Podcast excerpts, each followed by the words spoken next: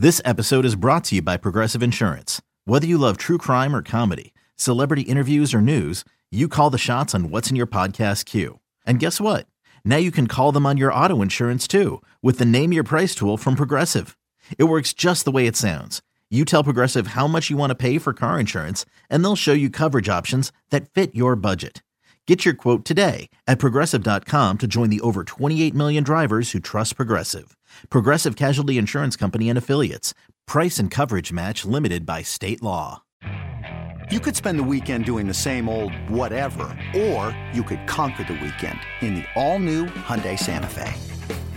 Visit HyundaiUSA.com for more details. Hyundai, there's joy in every journey.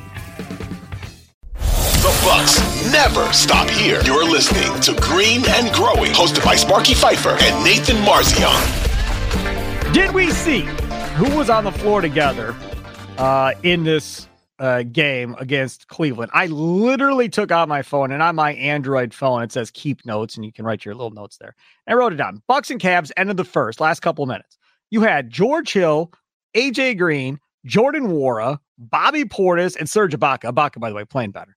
Uh, those guys were the ones that were on the floor together as one unit playing competitive basketball in the National Basketball Association in a regular season game. This was not a preseason game. This was not a scrimmage. This was not a family night practice. This was a real, meaningful regular season game.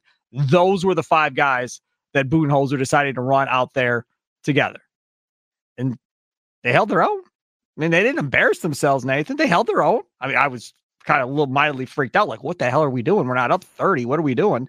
Uh, but he put him out there. And I feel like Green is another one of those guys everybody's rooting for. Every time he jacked up a three pointer or anything of the sort, the whole bench got up off the uh, off the bench and was hoping he hit a three pointer. So that's nice.